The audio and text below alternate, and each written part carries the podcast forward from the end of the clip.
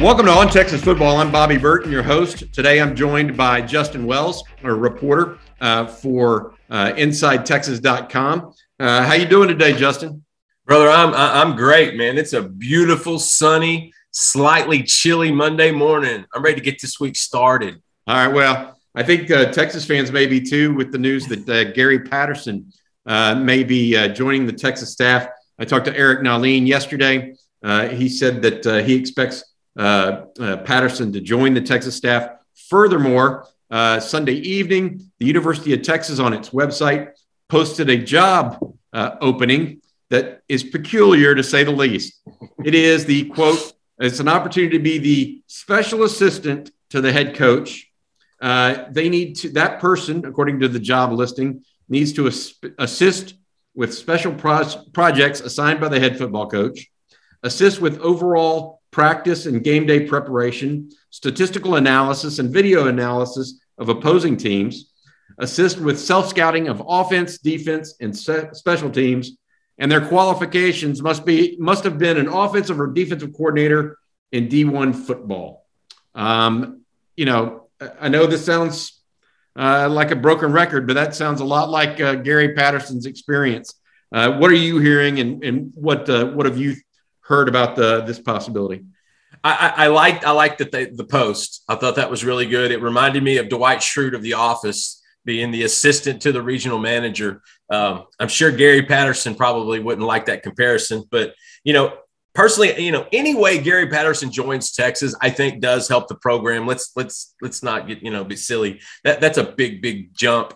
In what capacity? I think is the biggest key because a lot of times his hands-on work that he did with his team and the defense especially that's where you saw results. That's where you get the best gary patterson when there's accountable gary patterson when there's you know in the dirt working up plays and calls gary patterson. But getting him to austin i think is would be tremendous just because of his his background. I mean the guy is mr 425 the guy has done has a statue outside of uh, amon carter stadium in fort worth. Um, last week I spoke to a source close to, to the program, close to CDC, and and he said that he wouldn't be surprised if, if, some movement would come in the next few days with Gary Patterson, and of course what you and Eric had talked about yesterday. Um, I'm a you know when I first heard this, and we and we've been talking and writing about this. It feels like for a couple months, maybe not that long, but it feels like a while. It just didn't seem likely because I don't know if I've ever outside of Art Briles seen a head football coach that negative recruits Texas better. I mean, I think he majored in it at Kansas State. And so at the end of the day, getting that guy, a guy that is such an, an incredible defensive mind, a guy that's he's kind of old school. He's going to get in your face. He's going to he's going to tell players how it is. Some guys respond to that well, some don't, but I think Texas needs that. I think a guy like Patterson could come in and really try to help with Coach PK, kind of push some people in the right direction. I hope it's a, a, recipe for success because you've got a lot of successful people in that bunch. And it's going to be Sark's job and, and CDC's job to another extent to make sure that all comes out and bakes and tastes good. Yeah, I, I think that, uh, you know, a couple things. Um, the first of which is Eric uh, yesterday, uh, when I was talking to him, said something that I think was very uh, astute he said, look, at the end of the day, if Nick Saban had to uh, hire Gary Patterson, everybody would say, what a brilliant move, right? I, I think that the, right. the, same rule applies to Steve Sarkisian at, at Texas. Uh, you know, I think that uh, that's very interesting. The second thing is is the timing of any announcement. Uh, the you know here is there's there's something to consider here. Uh, a job on the University of Texas website has to be posted for seven days before it can be filled, officially filled. However, there have been uh, uh instances where that is not the case, uh, and that they do go earlier than expected to uh, announce something like this. So we are kind of on on watch for this to happen at any particular moment. although by the letter of the law, it may not be able to happen until next Sunday at the earliest. We'll see if Texas follows through with that. Um, the other thing I would I would uh, I would counter is this is the same title, and one of our our uh, readers on Inside Texas uh, was uh, quick to point out. Special assistant to the head coach is the same title that Jerry Kill had for uh, uh, Gary Patterson, Patterson, at TCU, and uh, Kill really acted as uh, a sounding board uh, for Patterson uh, for a couple years after having been the head coach at Minnesota, and I thought that was a a pretty smart comment that I wanted to pass along.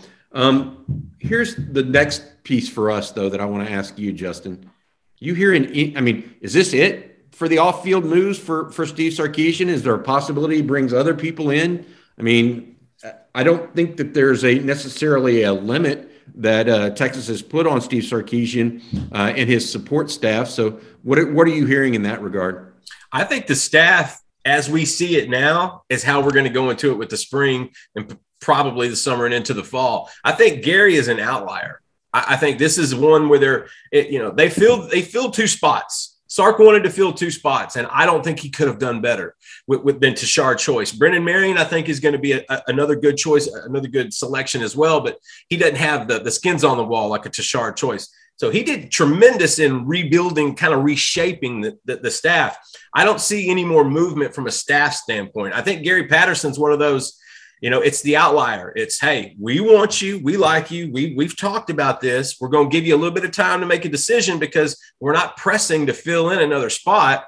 And at the end of the day if he takes it then great everybody's happy. And if he doesn't you don't see any other movement there. Uh, does someone fill in that spot? That's a good question. You know that that new uh, that, that that texas posted. And so I, from a staff standpoint, I think they're pretty much going to go. This is how they're going to head into the spring. And I mean, the, the players are reporting next Monday. And so you, you want to have all your guys there when, when things get off, get, get, get started for a, a, solid 2022. And I think with the addition of the new running back and wide receiver coach, I think they're, they're, they're pretty much set when it comes to this offense or the, the, the, the coaching staff. And I think Gary's just an outlier and, and they're waiting for his decision. Yeah, I, you know, here's my thought on that. And I'm not talking about a change in the coaching staff, like the on field coaches. I'm wondering if they could even go further in the support staff.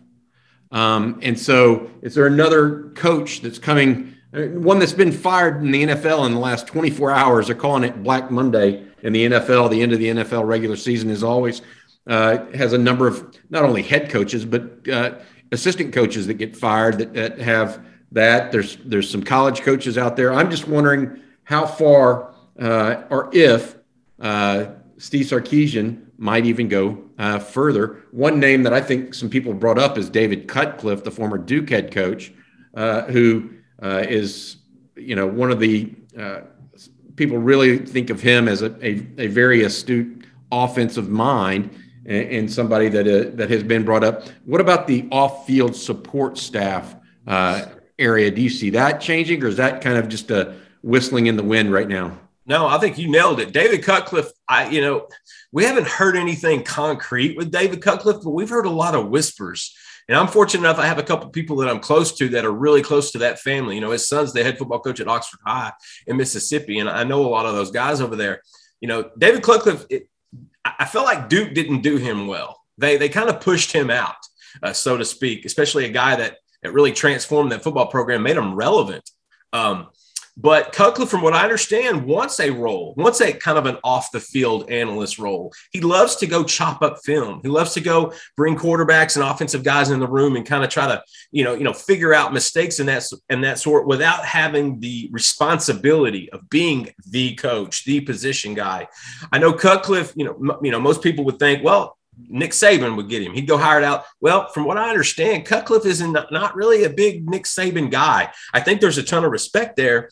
But if you talk to people who have coached with Nick Saban, there's not a really positive, other than you learn how to the process, there's not a lot of happy feelings there. And David Cutcliffe is what, what near late 60s, early 70s now. He's not trying to get into a situation where it's a dictatorship and, and, it's a you know hardcore discipline. I think he's looking for a spot where he can just break down some film, talk football, be with the guys, maintain that camaraderie. And like I said, we haven't heard anything solid with with Cutcliffe in regards to Texas but there's so much there's so many whispers because it makes a lot of sense especially when you mention that 2023 quarterback named arch manning yeah, and that that was a, a little bit of a segue for you, really, because you Uh, uh, again, I'm speaking with Justin Wells of Inside Texas.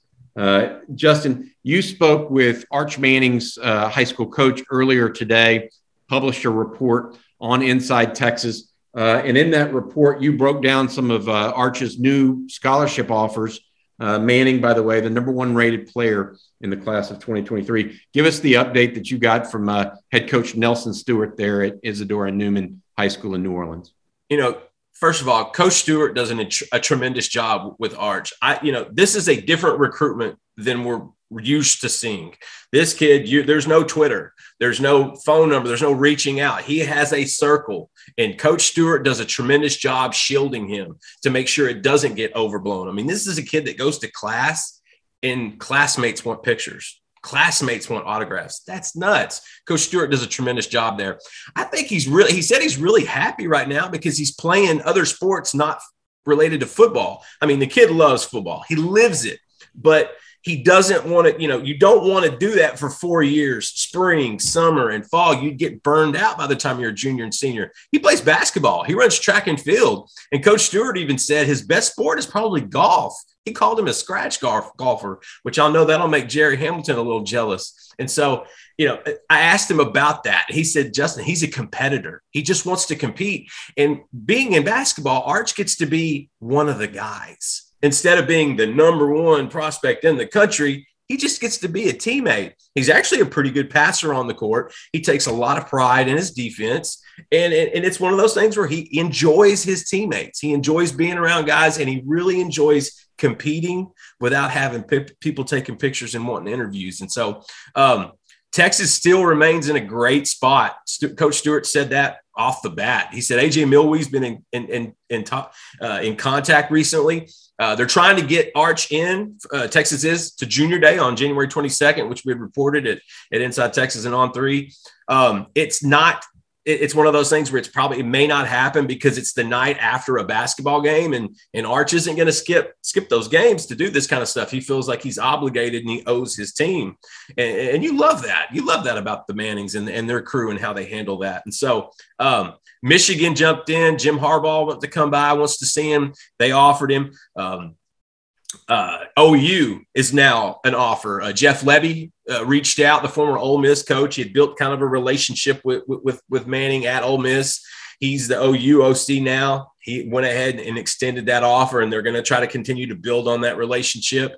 And Stanford, David Shaw actually came through incredibly uh, impressed with, with, Manning, like many other coaches, and and just trying to gauge his interest if Palo Alto was something that uh, he would be interested in. And so, it's uh, that the update is everybody is is still clamoring. Uh, according to Coach Stewart, it's Texas, it's Georgia, it's Alabama, it's Ole Miss, and probably Clemson uh, if there's a five. And so those right now, there's no plans or visits scheduled, but he does want to get out in the spring. I don't know if that's going to be the official visit capacity or unofficial, but he wants to see college practices. He wants to be in team meetings. He wants to watch video sessions with, with the OC and, and, and kind of learn and, and pick up and see what he can do with that, which makes complete sense when you're considering who this kid is and, and how his recruitment's going to go. It's very professional and very pragmatic. And so uh, Arch Manning, he, he, remains the priority for Texas. Uh, Coach Stewart said it best. He said, you know, Sark's been here more than any other coach. He's been the most consistent. He's been the most authentic. And if Texas can can kind of get further away from that 5 and 7 2021 and closer to the momentum that they gathered in December with with finishing strong with the 2022 class and hopefully bringing in some new guys from 2023, I think they're trying to shift to that momentum now and, and, and try to make sure that Arch sees the bigger picture, which is playing at the University of Texas for a, a renowned offensive coach, quarterback mind, and, and that's where they're at right now.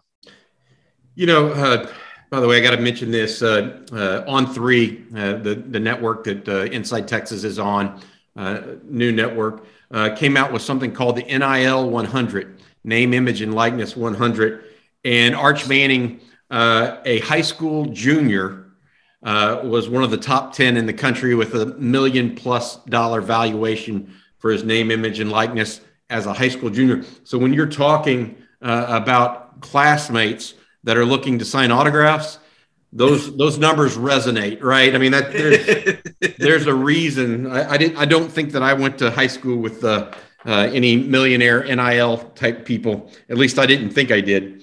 Uh, and Bobby, real quick, real quick, Bobby. That's and a lot of that's based off of your followers and social media presence. He doesn't have a social media presence. He doesn't care.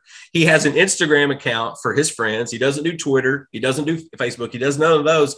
And so a lot of times though when you build that's how you build up a lot of your nil value is those followers what, you can bring to you that should tell you something this kid barely touches social media and he's still in the top 10 that is power name power right there you mentioned the junior day coming up in a couple of weeks uh, you you uh, hudson standish uh, jerry hamilton eric nahlin have all been adding names to that list uh, um, and you also wrote an article today uh, about some other guys you talked to. Uh, one of them is Jaden Greathouse, uh, who we haven't talked about much, but he's a wide receiver out of Austin Westlake that that absolutely tore it up as state championship player of the game uh, yeah. for Westlake in that that game, or at least the offensive player of the game. Um, what, where's he at in his recruitment? Just to give people a feel for him right now. Greathouse is a kid. Man, he's such a gracious kid. He's such a positive. Uh, you want to if you ask him about recruiting during the regular season, he's not going to talk about it because he's more. He says, "I'm more focused on this next week. I'm focused on my team. I'm focused on this goal." That's how that's how he is. He's just wired differently. Um, he's one of those kids. He's kind of a tweener. Is he a wide receiver? Is he a tight end? Can he you know slide in as an H back? He's at six foot two, 215, 220 pounds now, and so. The, the thing that you need to know is Texas wants him no matter what position it is, no matter if it's going to be a receiver, it's going to be a, like a flex tight end inside. Texas wants him. Jeff Banks remains in consistent contact with him. They they've built that relationship. Notre Dame came through with an offer last week. They're jumping in the mix now. He's one of those kind of kids too that you wonder what his ceiling is because he's been so productive in three years of high school. He still has another year of high school football, and his numbers are incredible. Not to mention, he's got three rings. And so, Greathouse is a kid. I don't think he has a timeline. I don't think he has a specific school that he particularly like in the lead, but I do know he likes Texas. I do know he likes his teammates that are playing at Texas. I do know he's visited a handful of games kind of under the radar. He's not a kid that's going to tweet it out. He's not going to post out stuff on Instagram stories. He's kind of to himself. He doesn't like, he doesn't need the attention. And so I bring up Greathouse because he's a kid we have to pay attention to. We have to monitor. As long as Texas continues to, to allocate the resources they do in this recruitment, we've got to know about him. And that and, and let's just be honest, he he can produce at the next level. We just don't know where it's going to fit. He's a throwback football player and, the, and it looks like Texas wants to find a spot. They, they, they feel so good about him on and off the field.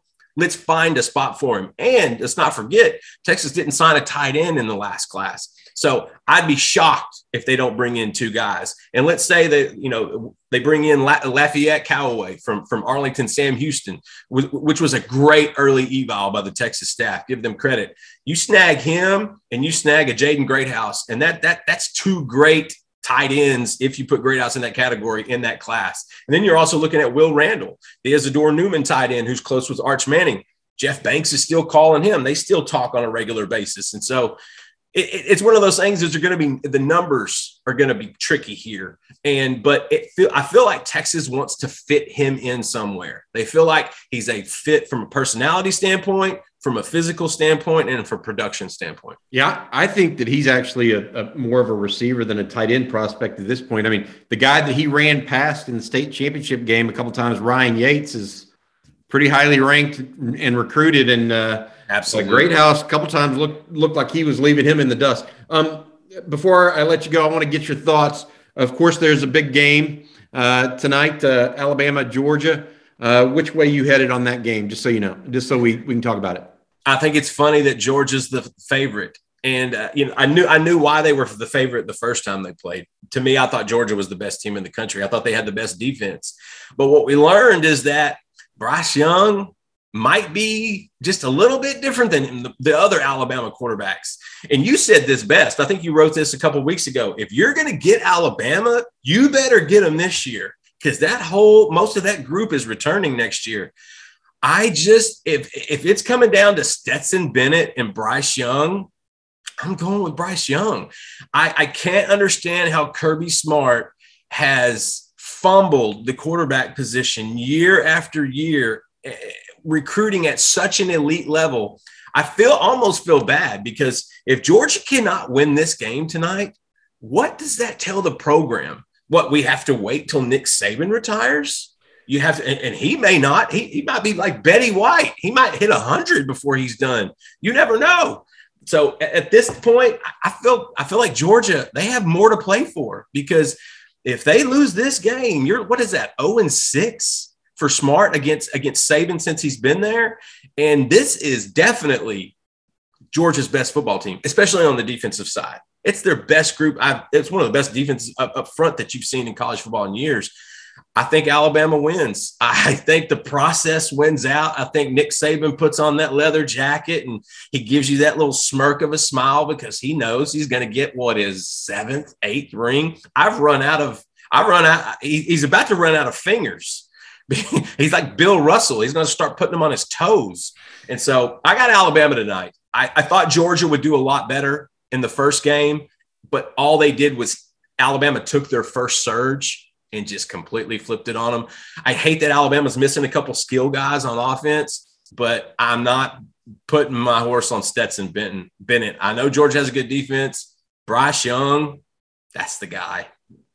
Yeah, I, I actually am gonna I'm gonna go with Georgia uh, tonight, separate from you. I think that uh, I think it, they played nine guys on defense. This will be their last college game, um, at least. Yeah, and, they're and, loaded. And I think that the the best, even though Jameson Williams is the most explosive receiver on the Alabama offense, John Metchie was the best receiver for Alabama, and he helped them out tremendously uh, in that game, uh, first right. game. So I'm actually uh, going to go with uh, with Georgia tonight. Stetson Bennett, you're right. He's a he's Greg McElroy esque in that he is he's nothing but a bus driver. Pretty good one. Team manager. Um, yeah, but but walk on, great yeah, story.